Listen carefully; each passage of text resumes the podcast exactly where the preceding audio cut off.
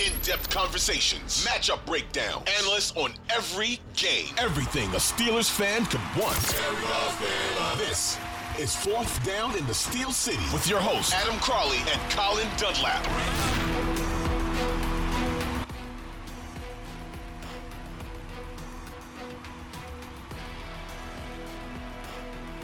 How about Cal Adomitis, man? Gonna be the long snapper for the Bengals after their dude gets hurt. Certainly, official long snapper, the fan morning show, and in all sincerity, uh, like that's a a rare W for the Bengals because he's a great kid, a wonderful guy, does a lot for charity, has done a lot for our hometown here in Pittsburgh. I hope they have great snaps, and everything else sucks. Um, Just so- kick a bunch of field goals. Oh, you know what? Hometown question for you. This is this lays right into something. Okay, I think this is a great topic that I forgot about, and you may hear this again on the Fan Morning Show at some point. I'm writing it down right now. Maybe even on Tuesday. I think this is a great, great topic. So, Cal Adomitis, no brainer. Great kid, wonderful kid, one of the best people you ever meet.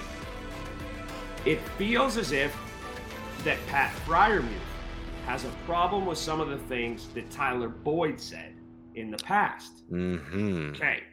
So, just because you're from here, and you can relate this to any town in the country for someone that's from a market that goes and plays in another market and then they come back to play away games there. You know what I mean? Yep. Just because you're from a town, i.e., Tyler Boyd being from Clairton playing games against the Steelers, do you have to root for the hometown kid? Because I think I might be at the point where I don't know if it's such a feel good, fuzzy, warm story anymore when the hometown kid, Tyler Boyd, called the Steelers quitters.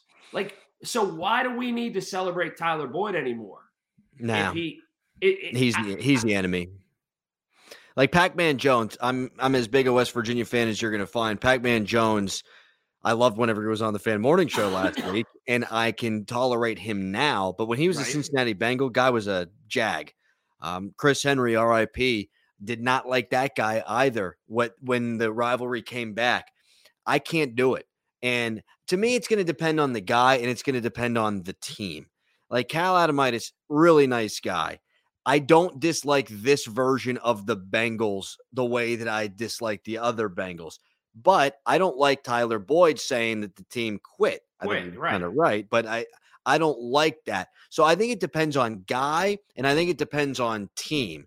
Like RJ Umberger going to play for the Philadelphia Flyers. Hey, get bent, man. The Flyers, that's enemy number one. So I think it just depends. Yeah, because I, I find it to be an interesting dynamic because then in the offseason, he comes home, he's around. Are you supposed to embrace him? Yeah, right. Are you supposed to be like, hey, that's the guy? It would be like Aaron Donald.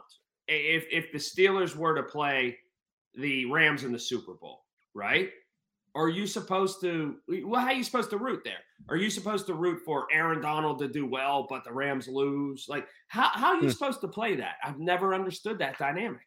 Yeah, I think it is a really good question. And I think in this town, the Steelers are king. I know that the Steelers are king in this town. If Aaron Donald was a Baltimore Raven, he'd be hated. I really believe that. And I think I think the Steelers fans drown out the Pitt fans and drown out the hometown hooray high school stuff too. Yeah, you know, there's not been a lot of cases of this. People from here that have been a thorn in the side Yeah. of the hometown team. Tyler Boyd's not that because he's he's a part. He's not the big dog, Right. you know. But I think of like if McCutchen, and he's not from here, but he played here for so long. If he would have gone somewhere and, and been great, uh, and they in the NL Central, that would have been something, you know, right after he left here. Um, but there's not a lot of cases of that.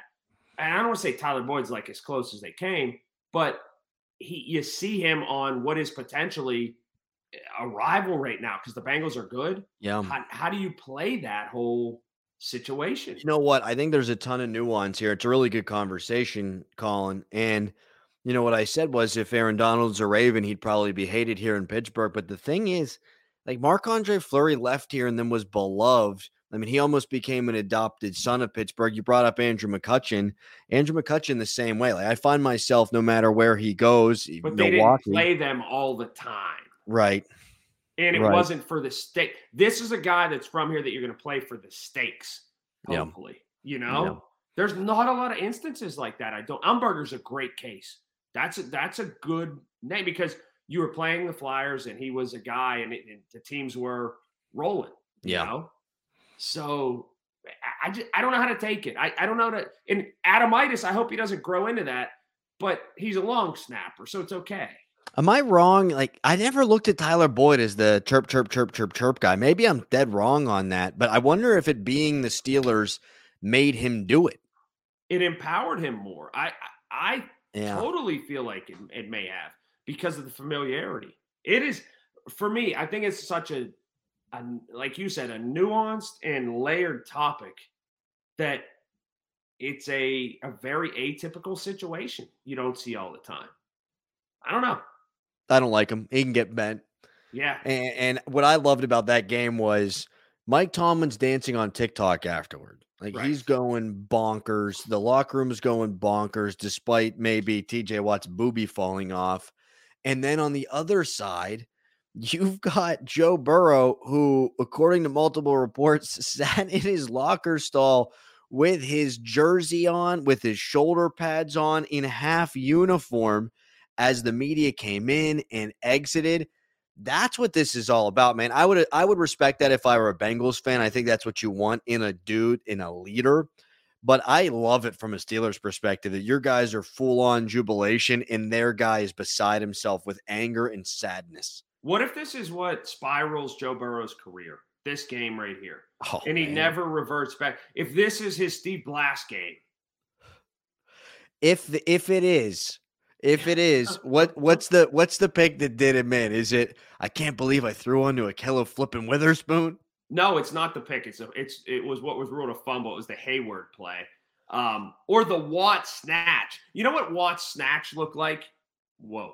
You know what Watch what Watt's uh, play looked like? I should say it looked like whenever like back in the '80s when the NBA was really going, and somebody went up with two hands and pinned somebody against the backboard and just pulled it down, and then started the fast break the other way. You know what? Those back to back plays, because the play right before that is when Watt almost took the handoff Right. and he blew Mixon up. And the only way that would have been cooler, I know people say, what if he took the handoff? The only way that would have been cooler is if he would have taken down Mixon and Joe Burrow at the same time, which he was pretty close to doing. I w- it's only one game, but and it's going to take a little bit more. But Joe Mixon got knocked back a little on my totem pole yesterday Hmm. when I I thought Joe Mixon was a bit tougher before yesterday. I thought he wanted inside yards a little bit more. He left stuff on the field, I thought. I, I agree, Adam. I absolutely agree with you. And I thought Joe Mixon may have been, you know, there's Chubb, I get that, and Najee Harris, but I thought he was the second best back in the division going into yesterday, like, and pretty solidified there. But now, I, I don't know how much Joe Mixon wanted it in crunch time. And he was jawing all day long with Minkah Fitzpatrick, and Minkah sure showed up.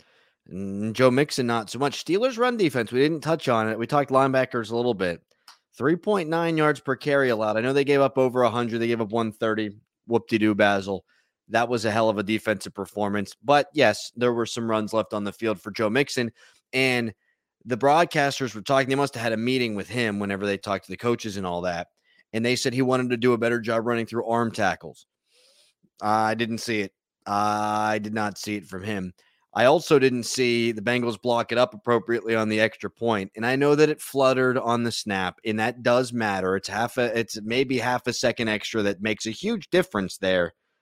Colin, you talked about it this morning. I mean, just a fundamental failure on the part of the Cincinnati Bengals. No, you learn it when you're six years old. If you're ever in doubt, and don't leave yourself in doubt, but if you ever do get in doubt, you always leverage and block the inside guy in any situation because it's just a, a matter of geography. The outside guy has a further route to get to the football in all situations, whether you're downfield and you're looking for a block to block somebody, whether you're at the scrimmage line and you're blocking somebody, you always leverage inside and block the inside guy. And for that to happen, for him to block the outside guy and let the inside guy come free, I mean, that's instant termination kind of stuff. Yeah. Uh, really. It, he, it, it, I watched the snap a bunch of times, and sure, it was slow. The kick still gets there if they blocks the right guy. Yeah.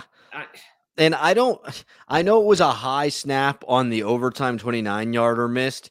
I probably, instead of kicking that, you probably just falling it. It's third down. But I still think your kicker's got to do a better job there. McPherson banged one that would have been good from like 75 yards earlier in the game, and he's missing a 29 yarder because the laces aren't out. Give me a break. Did you see what the 29 yarder at the very at, at the end that he missed and went about a 43 degree angle to the left toward the pylon? It almost looked like back in the day when they had the shop and save promotion where they'd bring a guy out of the stands to try to kick. Oh and, man. At like halftime or the end of the first quarter, whatever it was. And they'd be like, let's bring out Tom Johnson from Dravosburg. He's represents store number 1307 in Forward Township. and then my man would come out in some jeans and some bad pony high tops and he's all bundled up because he's at the Steeler game, and he would kick it, and the ball looked like a dreidel. It would spin like, and it would just nestle in the corner of the end zone somewhere. And they're like, okay, we don't. Oh, here's a fifty dollar gift card to shop and save for your efforts. When if he would have made it, he was going to win like ten thousand right. dollars cash. And the guy never made it. Nobody ever made it. So that's what it looked. It was so bad. It was. And I just I could watch it a million times. The Bengals fans in the background and their reaction. The total antithesis of what happened behind the goalpost when Chris Boswell boom. Which if there's ever a bong, I'm texting you. I'll rephrase that. If there's ever a ball that hits the upright, I am yes. always going to text you because you like to predict things of that nature happening.